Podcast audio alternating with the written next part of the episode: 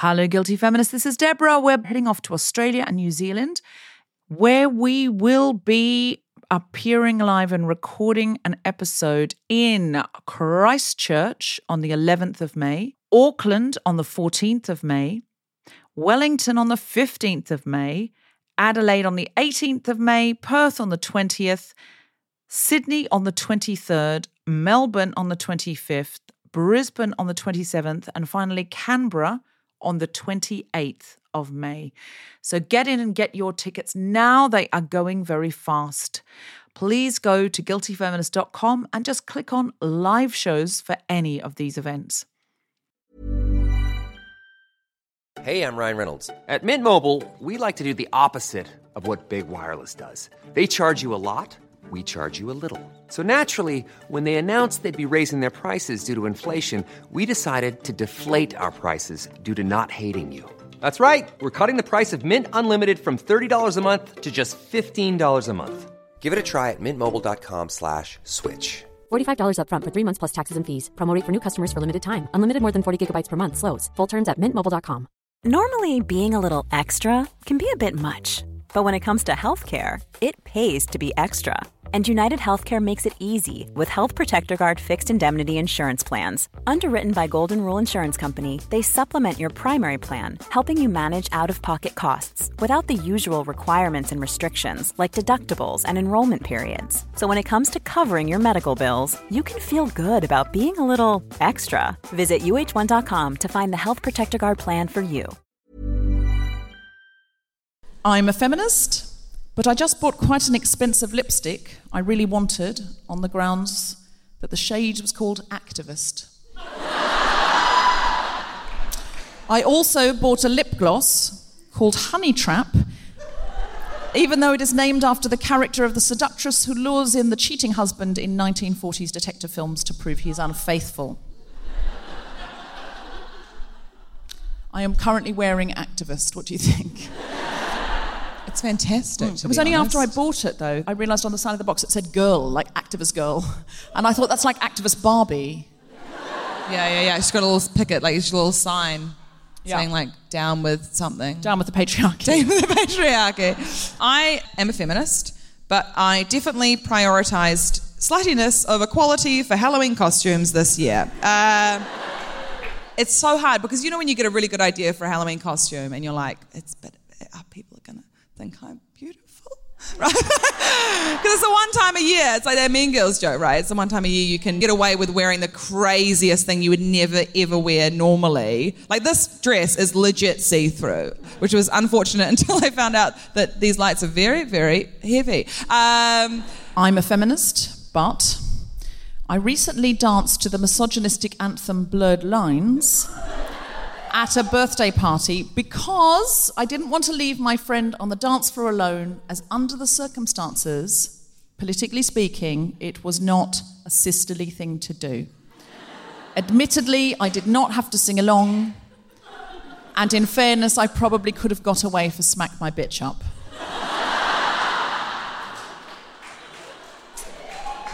Sometimes the misogynistic songs are the best ones to dance to. I know. I've got a whole routine about this in my show because it's just so... It ruins good songs. And even, like, you know, we all know School Disco when you're 12, like Ignition remixed by R. Kelly. No.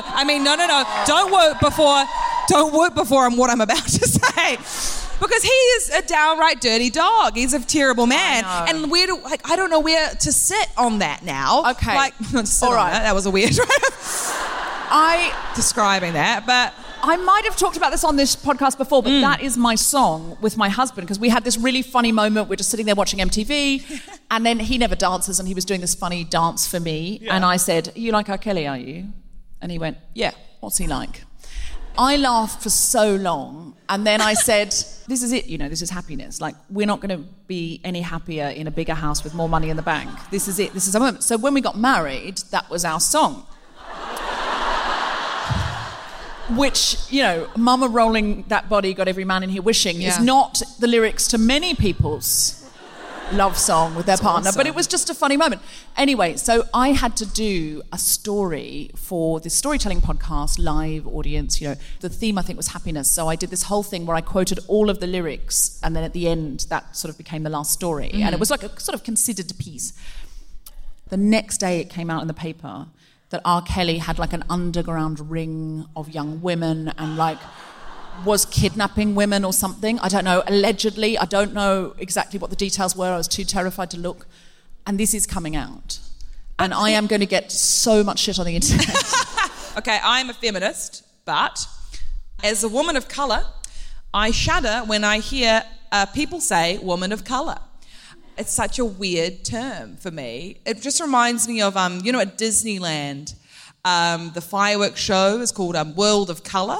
And, someone really happy about that memory. It just reminds me of this weird... I don't know. Okay, I feel like I've hit a nerve here because people are like... I just feel I should not have an opinion on this at all. I'm trying to back you up, but not also after R. Kelly Gate. Not after R. Kelly Gate. No. We should rebrand it to like something like really like just cool and like... I don't know. Well, you need to get a PR firm on this shit, you know? I don't know. I have no idea what I'd use. No, I don't know what the alternative is. And again, the Avengers. I don't know. Can we use that? Yep. Is that copyright infringement? I'm good with that. Yep. I'm a feminist, but when I was sitting on the beachfront in Sydney last week, an admittedly hot American waiter brought my food, smiled at me, and said, "Can I take your number?"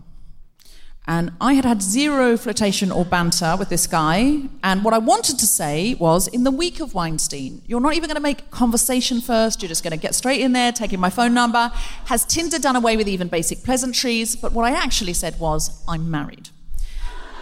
And it was at that moment I realised he was reaching for the number on a stick on my table that I had taken off the counter so they'd know where to bring my food. So I had to add, I'm married and my husband still hasn't had his order yet.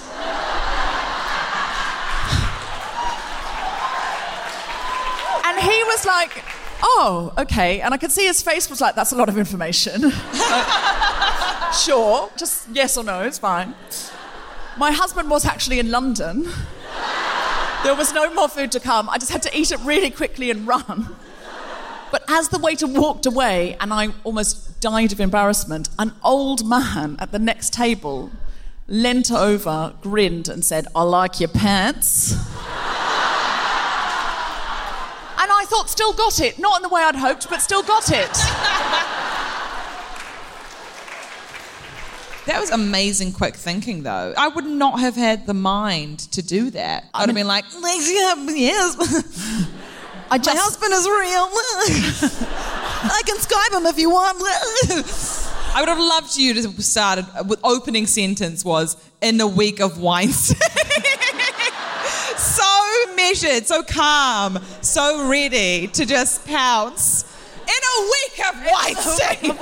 Do not think it's more appropriate to discuss with a woman her attitude on politics or even the weather before you start inviting her to sexual congress.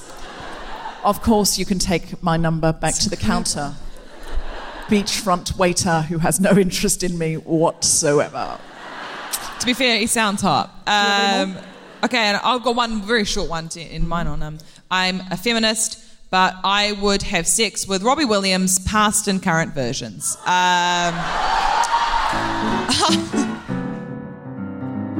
Live from the Town Hall in Auckland, the Spontaneity Show presents The Guilty Feminist with Deborah Frances-White and guest co-host Rose Matafeo and very special guest Alice Snedden, talking about taking charge.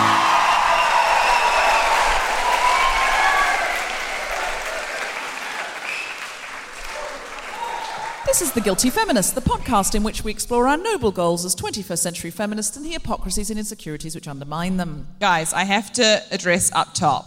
I am going to a Halloween party right after this, and I realise, yes, I am right now doing whiteface, okay? Because I'm going as white feminism. No. I'm going as Magenta from Rocky Horror, so I just don't want to freak anyone out. I've come as sort of Captain Birdseye. It's a sick look, without the hat, no context. That's fantastic. Oh, I have a hat. I bought this really cute hat, and then I got on the plane in New York, and a flight attendant said, were you planning on flying this plane? Because I had... If you're listening at home, this jacket is a bit military. It has brocade on. And I just thought, I didn't want the hat to get squashed, you know. It was a kind of peaked cap. Mm. And I did look a bit like I was going to make a run for the cockpit. It's such a cute idea that you dressed up for the plane as the pilot. That's so sweet. I did. And that brings us to our theme of leadership. Yes. You know, there are guys in the world who'd be like, yep, I'll have a go. I'll have a go at flying the plane, right? If there are. How many men in the audience tonight? Just give us a cheer if you're a man. And just give us a cheer if you think, if the pilot, the co-pilot both had heart attacks. Would you have a go, sir? He'd definitely give it a go. Okay. He'd definitely give it a go. There are men that have a sort of... You seem way too chill to be taking on that leadership role. He's wearing a shirt, an open shirt, not buttoned up, a chill T-shirt underneath. If I saw a pilot dressed like you, I'd be like, get me off this plane. So, we're talking about leadership, taking charge... I can't help but notice, New Zealand, that you've had a recent exploration. Yeah. If you're listening abroad and you get your news from Twitter and you haven't noticed, New Zealand has a female prime minister who's only... I love to imagine the one person in the crowd who didn't know what you were all clapping about and just going with it, just being like, whoa, what are we talking about? Right. Yes, Jacinda, and she's 37, which makes everyone feel very relaxed about what they've achieved with their lives, doesn't it? It's very relaxing, whatever age you are. If you're under 37, you're like, fuck, how many years till I'm Prime Minister? If you're older 37, you're just like, well... I mean... Scary. To be fair, both Jesus and Mozart were already dead by the time that Jacinda got into office. But what is she really doing? Yeah. No, yeah. I won the most likely to become Prime Minister award when I was year 6. Thank you. No, wait but for what it. Was the sample size of people who voted? It was it was chosen by the teachers. It was both year 6 classes. But bear in mind, I got the girl version of the award. And Asher Emanuel got the boy version of the award. Oh, you were most likely to be girl prime minister. Girl prime minister, yeah. Wow. You're younger than Jacinda, aren't you? You're 25. Yeah. Yeah, so you've got loads of time. I've got a few years left. But I feel like there's too much dirt on me. I've said too many horrible things on my own podcast. Like someone's going to dig deep and just find some terrible shit. You could still be president of the United States if Trump has anything to go on, though. So that's... Slam. Would you ever become Prime Minister? I think probably not. I love how you're like genuinely thinking. Yeah, I'm thinking sure, but I don't know where I'd be Prime Minister. Like in Britain, they'd be like, don't they need you in Australia? Like, yeah, really, and vice versa. Really. And in Australia, they'd be like, you sound like a pom, mate. Yeah. The thing is, I went to university before Facebook, so that's good for my... ability to be Prime Minister, because anybody who went to university during Facebook, I mean, I suppose someone from that era is going to have to be Prime Minister at some point. God, that's an amazing thing. Because there's going to be dirt on everybody. Yeah. Like, just imagine a Prime Minister desperately messaging friends to untag them in photos. To be like, guys. Presumably Jacinda has had to do that. Probably. Jacinda must have. Because she's cool. She's probably cool. Yeah. There's got to be some racy photos of her somewhere. Yeah. Don't dig those up, though. No. I don't want that coming from the Guilty Feminist podcast. She was doing so well, and the Guilty Feminist made everyone dig up racy photos. 6 months later, she had to resign. No, that's not what we're going for here. She's legit, though. She's awesome. Yeah, no, she does seem amazing. She's so cool. Does anyone know her personally? I've met her. Have you? Yeah. What hangout? What? No. Have you met her? No. Yeah, but no, she weirdly, I do an improv show and she comes, she's a real huge supporter of the arts, obviously, in Auckland. Yeah, but improv. Shut up! In a very real... So my background's in improv and I wouldn't... She's done a monologue at our improv show. She's the first. Yeah, she's the first, I guess, Prime Minister. Snort. We do it at the basement, just down the way. Yeah, one person has been once. But yeah, she did a monologue at our improv show, which is. What did she monologue about? I forgot actually. Alice. Rose, this was such a good story. No, Alice knows. Alice, tell me, what was it? Alice is in the audience. Where are you? Teeth. Oh, some. She got. So she told a dentist story. Okay, all right. Amazing. All right. Well, when Alice comes up, we might ask her to recreate that. She's super cool. She's super cool though, and yeah. But was there someone in the audience who was pointing at their mate? They met Jacinda. Yeah. Are you mates? You friends with Jacinda? How do you know? Would she like to guest tomorrow? Because our guest has dropped out.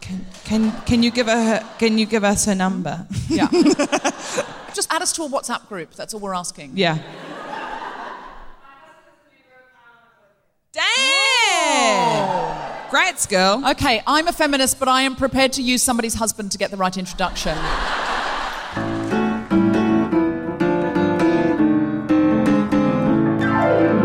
Welcome to the stage, Deborah Frances-White!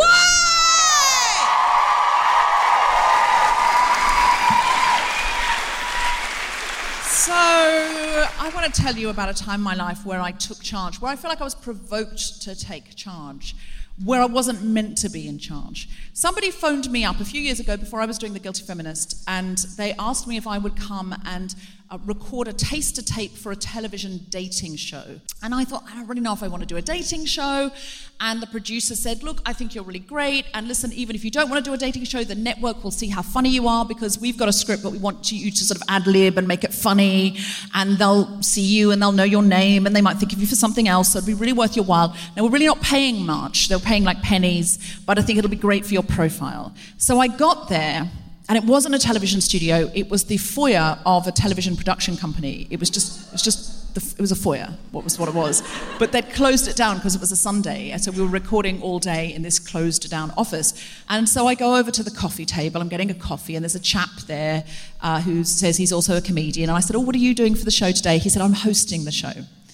I said, well, I think I'm hosting the show for the taster tape, so I don't think you are. And he said, well, no, I'm hosting the show for the taster tape. And I said, well, I'm hosting the show for the tape. He said, well, I'm hosting the show for that. I said, well, I'm hosting the show for the taster tape. He said, oh, I'm hosting the show for the taster tape. And then the producer who's booked us both comes over and goes, oh, guys, sorry, yeah. They couldn't really decide whether they wanted a woman or a gay guy. So they're going to record the whole taster tape with both of you. The whole thing with Deborah, then the whole thing with Barry, and then whichever one we like the most is the one we'll show the network. I was like, firstly, you will not have time to do that. I thought in my head and didn't say. Secondly, you have promised Barry and both me that we'll be seen by the network, and that's why we've given up our whole day for like £10. Barry says to me, well, I hope they use mine because I've given up my day job to do this. So I was like, do you want to do it? Do you want to do it? Should I just go? And the producer was like, no. It's very key that we see the tape with a woman and a gay guy. Now, a woman and a gay guy, you have to understand in television terms, are the same thing. So then we go into this meeting with the two guys who are actually running this show, who've come up with the idea. And they go, yeah, we're not really a dating show type of guys. Like, we don't really do this kind of stuff. We've never done this stuff before. We do political documentaries. But one night we went to the pub and we got absolutely rat-assed. And we came up with an idea for a dating show. We thought it was so funny. This is so funny. Imagine us doing a dating show. Like, normally we're doing, like, documentaries about Europe and stuff. So we said to our mate at the network, we were like, oh, my God, we've come up with a funny idea for a dating show. And he said, oh, my God, that's so funny. We should give you some money to make a taster tape. And I just looked at them and I was just like, in my head, I was just going, do you know how many ideas my friends and I have developed with our heart, sweat and tears? We have never had any money to develop, that we have pitched over the years. And basically, you got drunk, threw up on a commissioning editor, and he gave you £10,000. Is that what's happened? Didn't say that, obviously, but in my head, I said it. So they said, right, the first part of this show is going to be online. Anybody could put their picture up and say they want to be in the dating show, and then the audience at home are going to pick the people they want to be on the dating show. And I was like, okay, so how's that going to work? Like, if 500 or 5,000 people put their pictures up. Oh, Simon, I haven't thought of that. Have you thought of that? I haven't thought of that either, Tony. No, I haven't thought of that. Have you thought of that, Simon? I haven't thought of that. I haven't thought of that. We'll just leave that bit out. They pitched more and more and more of the dating show, and I explained to them really nicely why more and more and more of their dating show would not work. And Barry, who wanted this to be his big break, said nothing. He was just staring at me like, stop telling them their show is broken. So we go in, there's cameras, there's a big crew all standing around. Right, we're going to get Deborah to do it first. And I'm thinking, we've got 9 hours or something. This is no way that Barry is ever going to get a go. So Barry's sitting on the side looking like a puppy. They start off by saying, yeah, so just say something at the top. Say something at the top, like, I'm Margaret Cable Smith and this is the dating game. And I went, right, sorry, I'm Deborah Frances-White. Did you want Margaret Cable Smith? And I go, what? No, I don't know who Margaret Cable Smith is. I was like, well, you just said her name. Oh, I don't know, just to the back of my mind. I don't know who Margaret Cable Smith is. I'm just saying, you just say, I'm Margaret Cable Smith. Well, I can't say that because I'm not. I'm Deborah Frances-White. I'm not making any of this up. This is what was happening. Well, whatever your name is, you just say the version of your name that you're most comfortable with. Well, that would be my name then, Deborah Frances-White. Whatever, doesn't matter. Just say your name, whatever, blah, blah, blah. I'm Margaret Cable Smith, and this is the dating game. I was like, okay.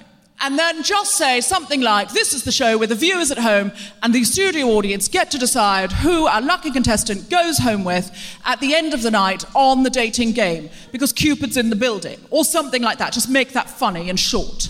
So normally in the situation, there'd be cue cards, and they would have a script, and what they want you to do is just be a bit playful with it. So I was there going, okay, well, so do you not have any script? Oh, no, we don't have any script. That's why we've got you, because you're good at ad-libbing. What you're going to say is, I'm Margaret Cable Smith. And this is the dating game, and viewers at home, studio audience, blah, blah, blah, blah, blah, blah, blah, blah, lucky love, only funny and short. So I was like, okay, fine. So I did it, and I made it pithy, and then he'd say, just stop. What you said was studio audience. You said studio audience and viewers at home. No, that is the right way around, sorry. No, it's meant to be that way around, sorry, as you were. And then we're going to get on with the first round. Now, the first round is where our 17 young men, chosen from the studio audience, come out onto the stage, and they fry an egg. And Sarah, our contestant here, is going to decide which one of them has fried the egg that she likes the most. And then the viewers at home and the studio audience are going to decide, and they're all going to vote too by text or buzzer. How will anyone determine at home which is the best fried egg? Like, what? On what basis? Doesn't matter. On the night, it'll be better than that, but right now we've got fried eggs. So, yeah, so you just say something like, I'm Daisy Fawcett-Brown, and this is the dating game, and now we're going to have all of these chaps fry these eggs. By hour 4, I was doing it, though. I was doing it really well. I want you to know that. I was doing it well. Barry comes up in the first tea break and says, would I be able to go? Because he thinks he might be able to get back some of his shift from his day job. And they go, oh, no, Barry. Okay, all right, it's pretty clear, Barry. We're not going to have time, are we, Simon? We're not going to have time to get you to do the whole thing again, because that's not realistic. Really, no shit, Simon, no shit. But what we're going to do is get you to do like an after show, sort of like an extra slice type, after show. And I was thinking, they're never going to make a fucking after show of a taster tape. That is not going to happen. So we need you to stay, Barry. It's really key that you stay. So Barry sits down again, and on we continue. And so we're just back. So we're back from the break, and I'm Hillary Rodham Clinton, and this is the dating game. And we're back from the break, and I'm Camilla Parker Bowles, and this is the dating game. Go. And we're back from the break. More and more ridiculous things. Men doing laps, men doing push-ups, men dancing the hula. Each round is more stupid, and they start saying, I'm doing jokes. They start saying, actually, don't do jokes. What? We've decided we don't want it to be funny. Right, well, this tape's going to the machine editor, so I sort of do want it to be funny. No, there's no need for jokes. And then Simon goes, yeah, so just say, I'm Tiffany Laura Stevenson.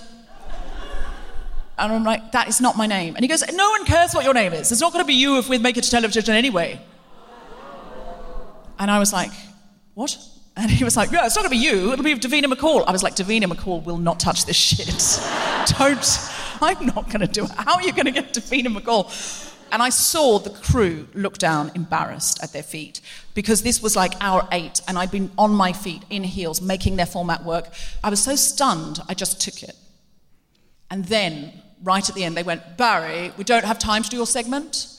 So what we're going to do is, on the night, in the real, right, we would have a psychologist come to just make sure everybody's sort of at the end, like some kind of psychological round. I was like, what, to make sure people who are doing this are psychologically fit? And he was like, yeah, whatever. And so we'll just pop you into a white coat, and we'll just get you to wave over the titles. So Barry had been there, honestly, between 10 and 12 hours at this point, sitting there doing nothing. all Barry was going to do was get to wave in a white coat. Literally, that was it. And I was just like, no. On behalf of myself, I will suck it up. But right now, I need to take charge.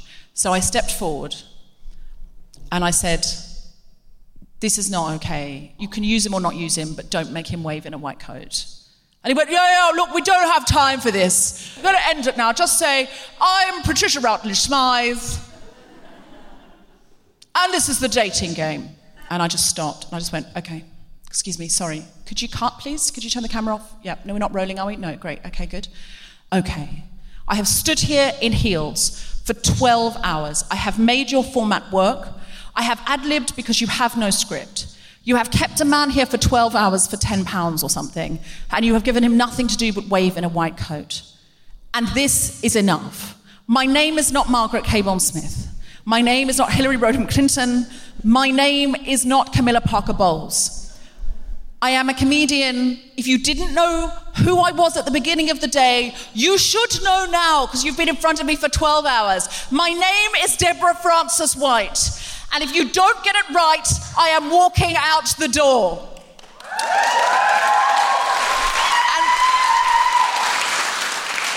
And the crew did that. The crew applauded. And the guy went, oh, all right then. Okay, I'm sorry. You're Deborah Frances-White. And I was like, yes, I am. And this was the dating game. Good night. Thank you very much.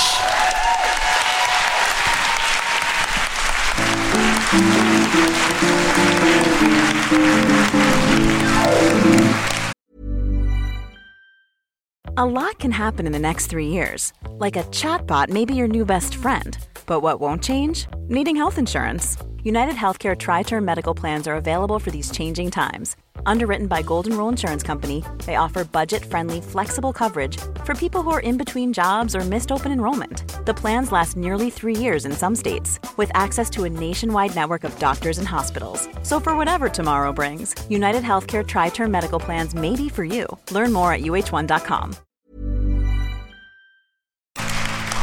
Sometimes you just got to take charge, I think. You've just got to take charge. It's not your room, but there are times when the room needs you to take charge. Are they still doing auditions, though, or...?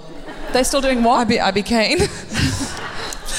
Okay, we should do our challenge. My friend is a choir master and a singer, and he has done this before where he divides the audience up and gets them to sing. And when I've tried to do it, it's fallen apart. And he told me it's leadership. So I'm going to try it tonight with this audience. I'm going to set it up, and then I'm going to get Rose to come in and be a co-leader, and we're going to try what I call a kind of collaborative leadership style. There's going to be two sides to this audience. What's your name, sir? Robert. Okay, so this side of the audience, including the balcony, you are now all called Robert. Okay, what's your name? Great, okay. What's your name? Oh, Oliver, okay, I wasn't pointing at you, but I love that you've included yourself. Okay, great. You took leadership there. This side of the room, you're called Oliver. What's your name? Oliver. Okay, so the first song that we're going to get you to sing all together, and then we're going to get you to sing another song all together, and then we're going to see if we can put Robert and Oliver in different camps. That's what we're doing. So the first song is, do you know this song? Oh, when the saints go marching in. Oh, when the saints go marching in. I want to be in that number when the saints go marching in. Great. Okay, so we all know that song? Mm-hmm. Anyone not sure of it? Oh, when the saints go marching in, oh, when the saints go marching in, I want to be in that number when the saints go marching in. This song, a little bit harder. I take the high road and you take the low road, and I'll be in Scotland for ye. But me and my true love will never meet again on the bonny, bonny banks of Loch Lomond. Okay, very few people are okay. 6 people knew that. That was good. And you guys really knew it. I'll take the high road, you take the low road, and I'll be in Scotland afore ye. For me and my true love will never meet again on the bonny, bonny banks of Loch Lomond. Okay, are we ready? So, Oliver, you're going to sing When the Saints Go Marching In. Great. Okay, so we're just going to start with you singing, and then I'm going to bring these guys in, okay? Yep. So, right. And Rose and I, just through communication of eyes and false eyelashes... are going to beautifully lead this so that we're singing at the same time. And the mission is not to sing loudly and drown out the other team. It's to work collaboratively and beautifully together so we can hear both. Maybe Rose will bring up one, I'll bring you down, then I'll bring you up, Rose will bring you down, and we're going to end beautifully, okay, due to our leadership. I feel like I'm going to mess this up. No, I you're not, Rose. Rose, this is going to prove that you should be Prime Minister.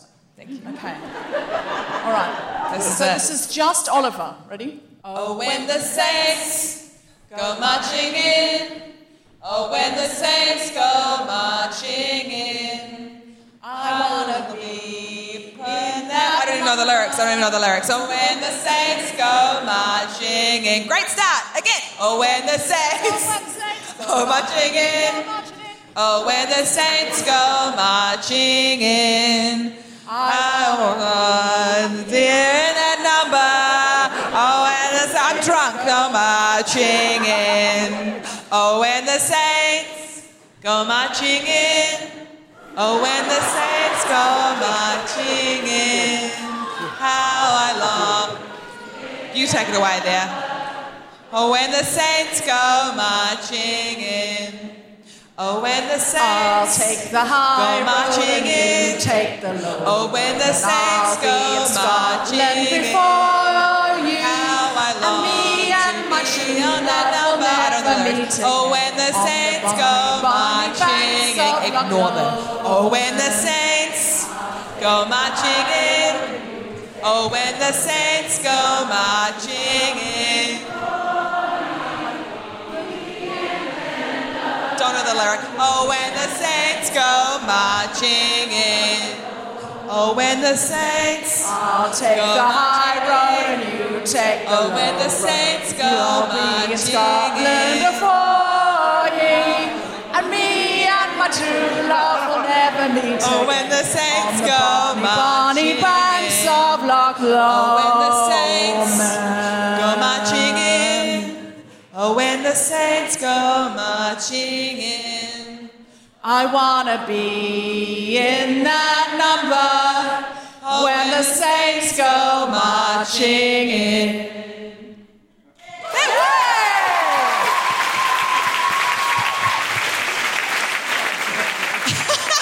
Well, I have to say, that was the best I've ever done it. Yeah, considering I never knew the third lyric to that. For the entire time. Really well. What was it? I want to be in that number. Guys. Did you not pick it up in all of that time? This just goes to show. That goes to show female co-leadership really hides mistakes. It just goes to show that many of our leaders know nothing about what's really going on. But they're standing up the front. They're waving. They look like they know. And we assume that they do. Wrongly. So my experience of that from leadership point of view was the first time I had to get Robert to come in with the Loch Lomond song. Uh-huh. I balked at it because I thought I'm going to get them to come in at the wrong time and I'm going to crash your good song. Mm-hmm. And then really, if I'm strictly honest, they started it off. Now, but I joined in and I led the rest of Robert. And then I wanted to bring it down so that yours would be louder, and other times I wanted to bring mine up so that mine would be louder. And for a while I found it hard to catch your eye because you were so keen. I was desperately trying to remember one lyric. Sure. I'm a smart person. How did I not remember one lyric? I know, it was very hard, yeah. And because of my eyelashes, obviously, it was kind of barriers to see. Sure. Yeah. This is why, when in a leadership role, you should not wear false eyelashes. Don't do it. And so when I did get your eye, I felt like I could bring mine up. And I felt like I could trust you. I felt a connection. Yeah, I did. That was a really good moment. I thought, oh, and it really worked. Mm-hmm. And then there was a connection of two people who had no idea what they were doing, locking eyes and going, we're getting away with this. You've just described democracy.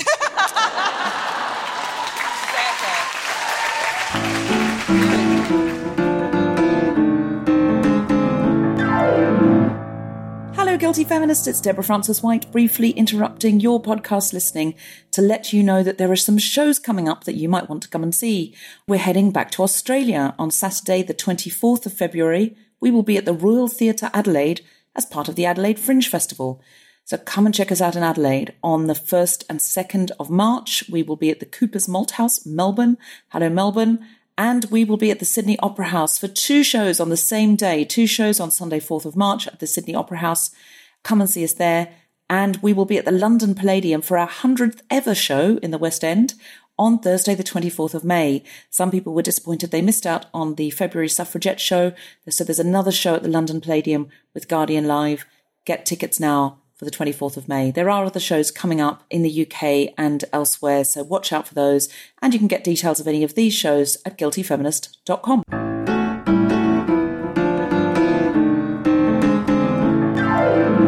Please clap your hands and make huge guilty feminist woo-hooing noises for the wonderful Rose Matafeo! Stand up, sir. Great.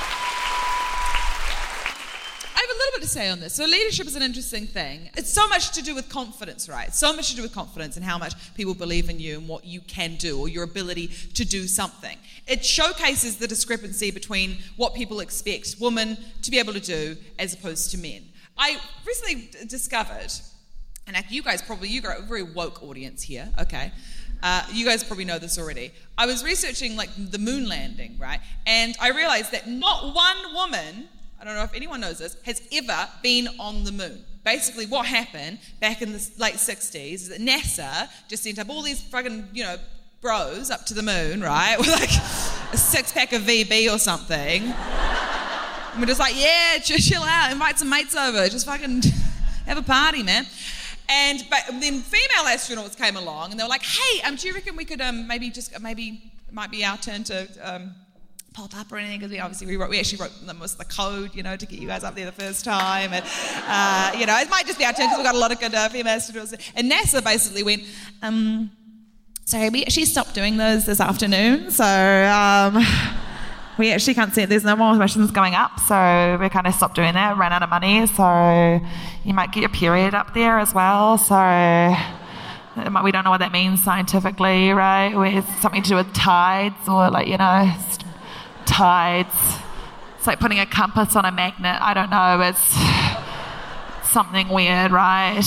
And it's like, NASA, what is the weirder thing? What is the weirder scientific miracle? The fact that I, as a woman, get a period every month, or you, as dudes, have dicks that literally change shape when you see boobs.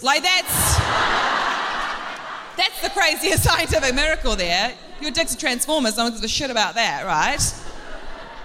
It's not even just the opportunities that you're afforded. I think because it's so ingrained for you from such a young age, I feel. And for me, I had two older brothers growing up. I was the youngest. I was the only girl. And from a very, very young age, I think it becomes so clear how your gender kind of shapes what expectations there are on you as you grow up. Specifically, I found with older brothers, the toys that we'd have growing up. Seeing the difference between toys that are directly marketed to boys and toys that are directly marketed to girls is astonishing, right? Because it basically sets you up for what they expect you to be in the future. And for young boys, it is often, leadership roles, people who take control of stuff. You get stuff like Lego, right? Building blocks, Bob the Builder stuff, Action Men, stuff, like Hot Wheels and stuff that, teaches young boys, reach for the stars, you can do anything, the world's your oyster, you'll land on a cloud, it'll all be fine, you can be a leader. Girls, and most of which you are tonight, yes, you know what we got. Do you remember? We got fucking toy plastic cash registers. Do you remember that? Prams. We got prams, right? We got those fucked up Baby Born dolls. Did anyone have those as a kid? Someone shot up their hand and very quickly put it down. I was like, I should not be proud of that. But I had one of them as well. For those of you who don't remember what a Baby Born doll was, essentially a Baby Born doll was a plastic baby doll that literally shits and pisses into a nappy that you, as a 6-year-old, have to change. What kind of psychotic parent is buying their child this as a toy and being like, sorry, babe, your life's fucked, bye. See you later. And then we have the gall to chastise, a girl for when they get to the age of 14, 15, they start getting pregnant, as if that wasn't what we were socially programmed to do from a young age, or that was the expectation that we're only been put on this earth to have children, right? It's terrible. Yeah. Because if I was 14 years old, guys, and I figured out, right, that I could make free baby borns come out of my vagina, I'd be like, chuck that shit on eBay, right? That's That's a small business right there, yeah? And I challenge any dude in the audience as well. If you found out you could make Hot Wheels come out of the ends of your dicks, you'd be right there as well. You'd be like, fa-cha. That's a loop-to-loop one there. It's more expensive. Great, that's me. Leadership, great.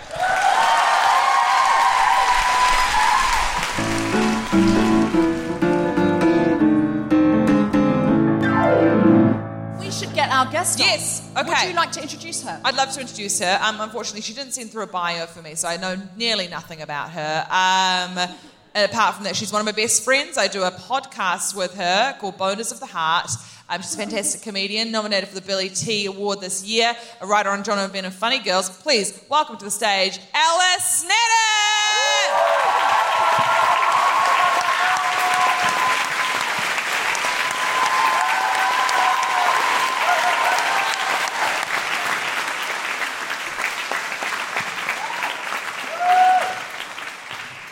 Hello, Alice. Hello. It's nice to be up here separated from you all now. Yeah, she's kind of like a plant in the audience, you right? Thought I was one of you. I wasn't.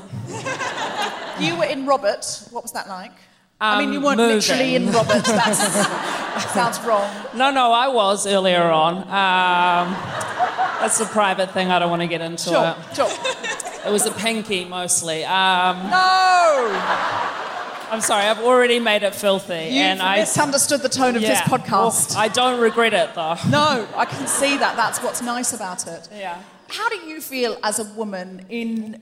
do you think... Aroused. Do you think we see enough... Are you feeling like the tide's turning now? It feels like there's been lots of marches. Have you had lots of marches, women's marches here in New Zealand? We did. We've had one. Yeah. We did. You went on that one, though, didn't you? I did go on that march for the whole way.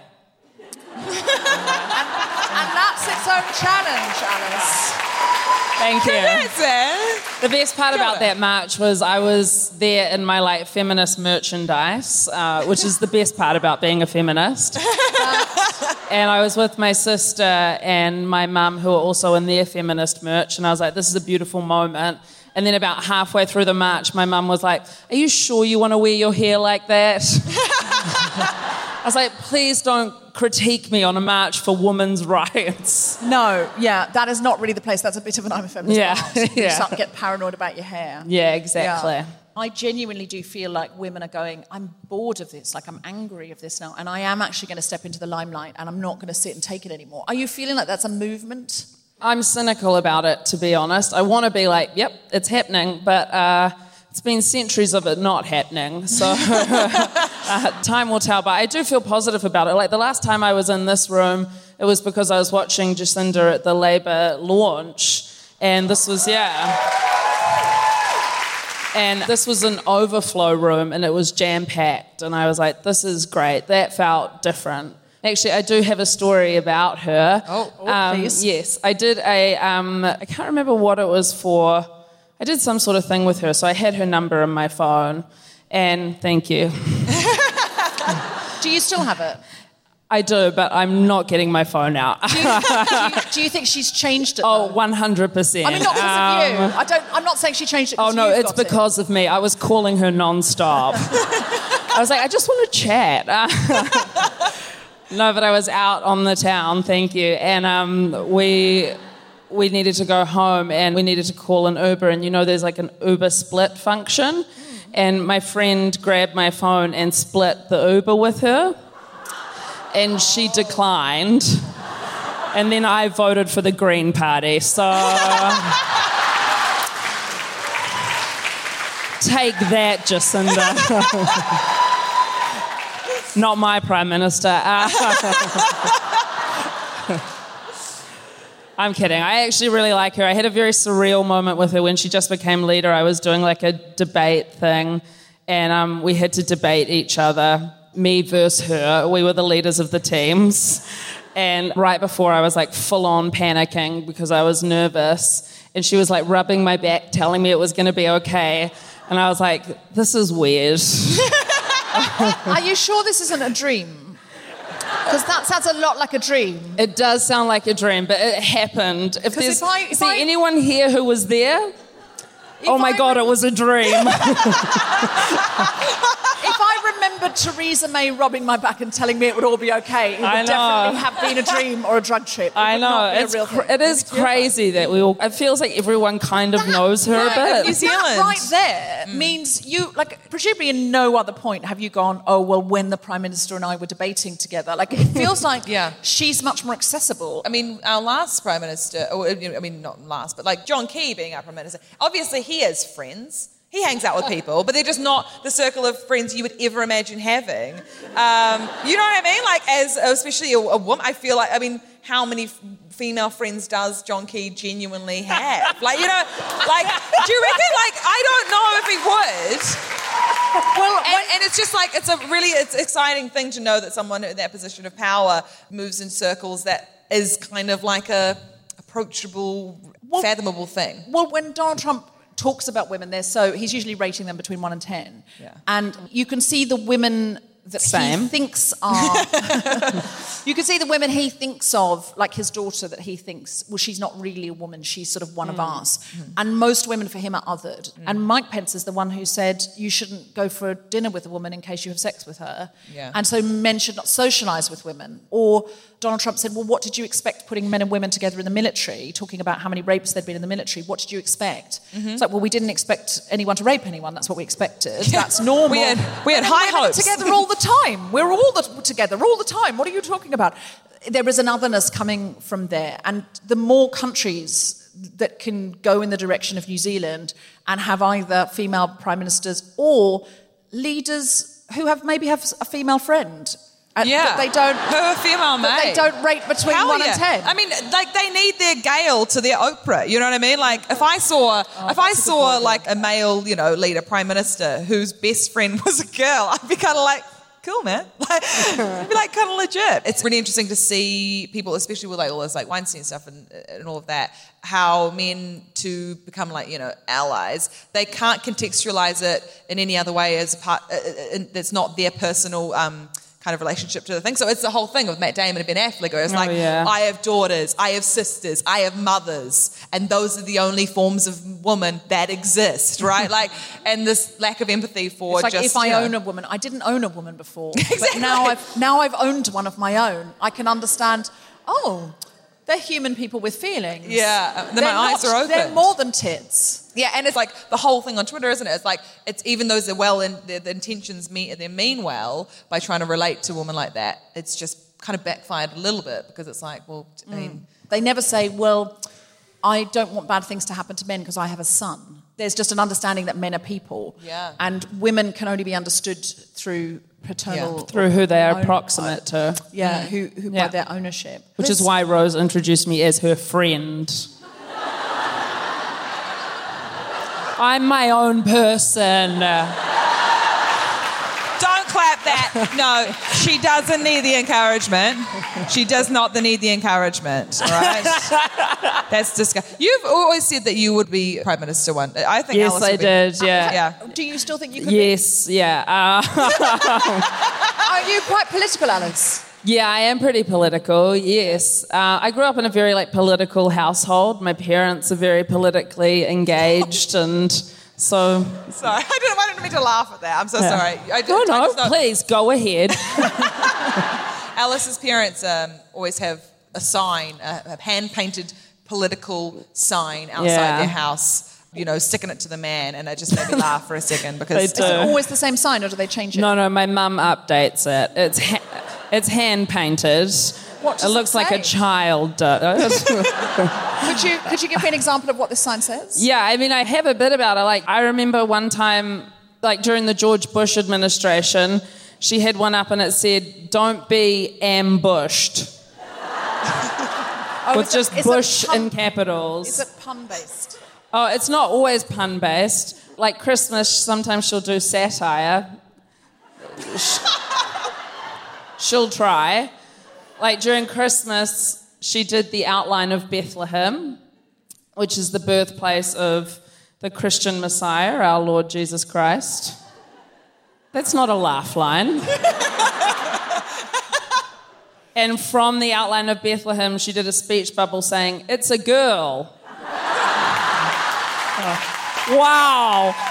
I'm going to tell her to listen to this because that has never worked. But everyone in the neighbourhood was just confused and thought she'd had another baby. You're both young, vibrant, clever young New Zealand women. One's younger. What can we do to take more leadership roles, given we're not generally being offered them? And often there's a tendency to marginalise women, especially in roles of leadership. We often have to fight for them. What can we just do every day? So if there are people listening to this podcast at home, what can they do to take more leadership? Because now I realise, Alice, you're going to be the Prime Minister. I think I want your advice. Let it be heard here first. The one piece of advice, and I don't know if someone gave it to me or if I just, gave it to myself. So this could be Maya Angelou or something you just thought of. Yeah, definitely I'm appropriating someone else's better advice. But somebody once told me, it was me, to do things before you think you can, because that's the male psyche. I think actually maybe I learned that in improv, because they talk about it a lot when they taught it to us. Because you have a back line when you improvise, and the way I got taught it. So you start off on a back line, so everybody's standing on the back, and then to enter a scene you have to step forward. So it's a very literal representation of what it's like to step into something and put yourself into it. Because in the improv scene I was in, there's everyone is a man. And they would be if you're a woman, just step forward. And I genuinely believe that practice of improvising, of having to just step into stuff, just gave me that confidence outside of that as well. So I know what you mean, that kind of yes and feeling. Yeah, well, it's just that my brothers, I don't feel they question themselves that much, They'll just do something. They'll be oh yeah, I'll do it. It's Paul saying I can fly a plane. It's that. Exactly. And I can fly a plane too. Yeah. Let it be heard. It's that kind of going into things. My improv teacher, Patty Stiles, she used to say, if you don't know what to do in an improvisation scene, just have your character say, I know exactly what to do. Oh, really? And then your brain will just offer you something. And sometimes I do that in life. I have nothing. And but if I say I know exactly what to do, it's exactly what... Did anyone see that viral video with Reese Witherspoon talking about women in Hollywood? And she said in movies, a woman will always turn to a man and go, everything's gone wrong. What should we do? I've got no idea what to do. And she said, in real life, have you ever known a woman in a crisis turn to a man and go, I've got nothing? Yeah. She said, children are told, go and find a woman if you're lost. They're told. Totally. No one says to their child, go and find a bloke.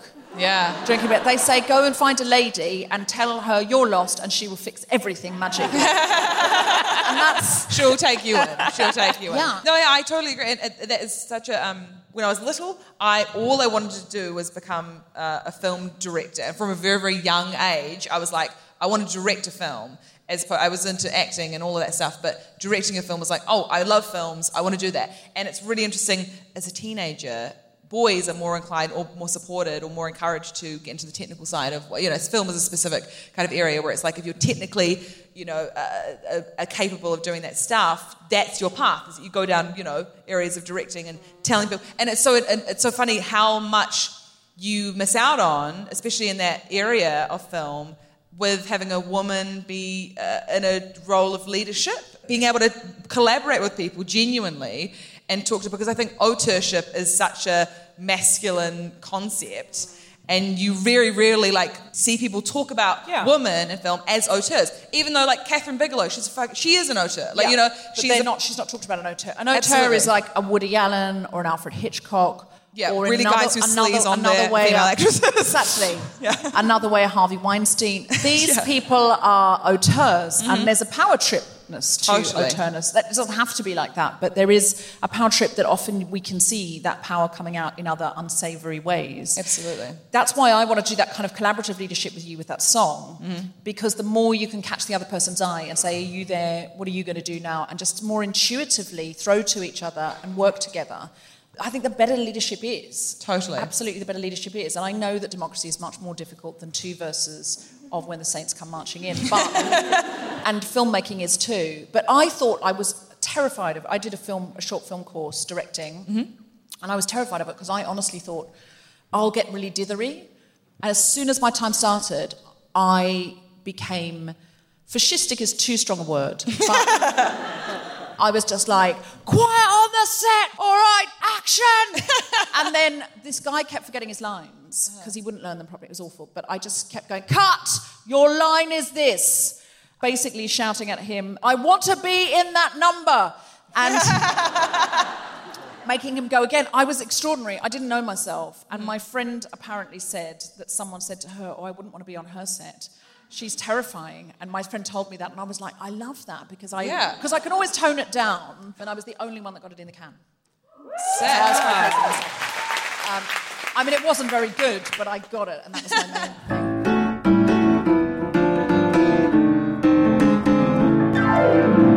thing. Who is Charity of the Week? Are you here? Do you mind coming to the front and grabbing the mic?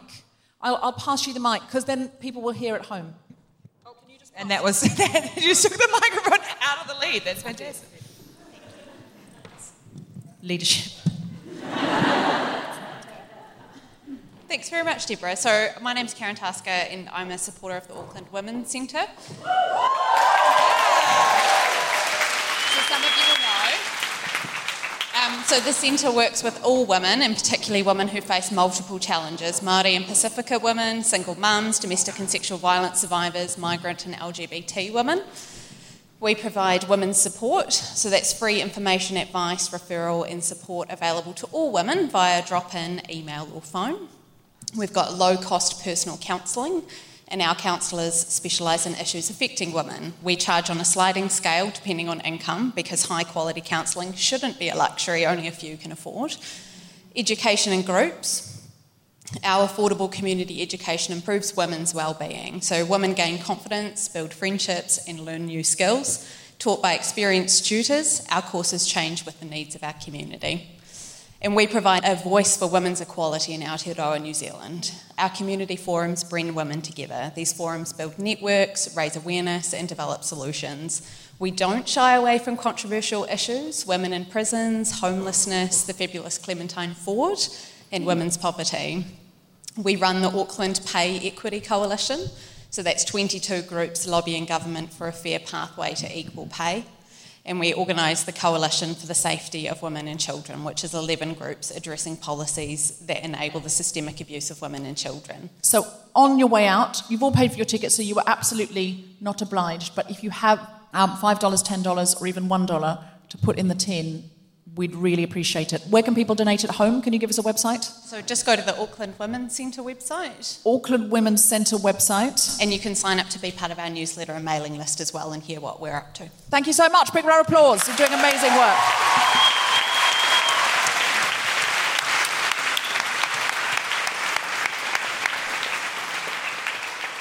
Follow The Guilty Feminist on Twitter at GuiltFemPod. Check out our Instagram. Instagram.com/TheGuiltyFeminist. Like our Facebook page, sign up to our mailing list to get notified as soon as a new episode is released. And please go to iTunes and rate, review, and subscribe. It helps other people find the podcast. Probably no one in the audience does listen to it, but me and Alice do another podcast called Boners of the Heart. And, oh yeah, great. Some people listen, great. Basically, Deborah, we talk about inappropriate boners. We have for people. But yeah, no, go and download it if you want to. We've just released a new episode about Halloween. Brilliant. And Alice, all of the psychopaths. Alice, do you also have a television show to plug? Yes. It feels so strange to plug it. It's a show that I am head writer on, and Rose is one of the stars of. And it's going to be on TV3 at some point. Yeah, it's called Funny Girls, and it's its third season. I'm loving it. Please watch it. Oh, actually, and I do have a web series coming out on TVNZ On Demand, so you should go see that. Nice, yeah. Nice. It's called What, How, Me.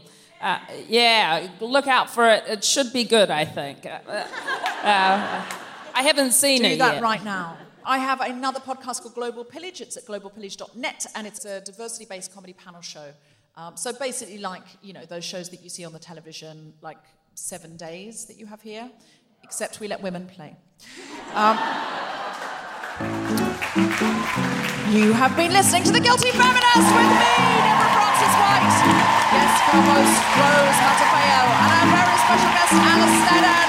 Producer was Tom Solinsky from the Scottish Lady Shop. Thanks to everyone at the Town Hall, Auckland, as well as Jeff Ring and Australia Comedy Management, and all of you for listening. And for more information about this and other episodes, visit guiltyfeminist.com.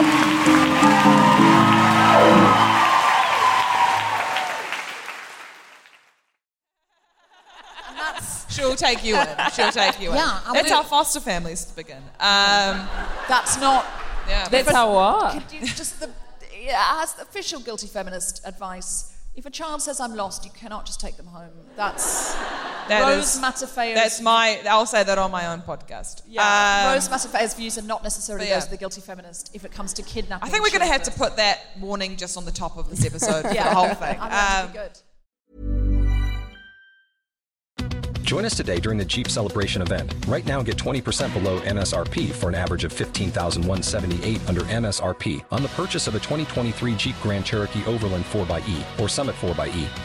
Not compatible with lease offers or with any other consumer incentive offers. $15,178 average based on 20% below average MSRP from all 2023 Grand Cherokee Overland 4xe and Summit 4xe models in dealer stock. Residency restrictions apply. Take retail delivery from dealer stock by 4/1. Jeep is a registered trademark.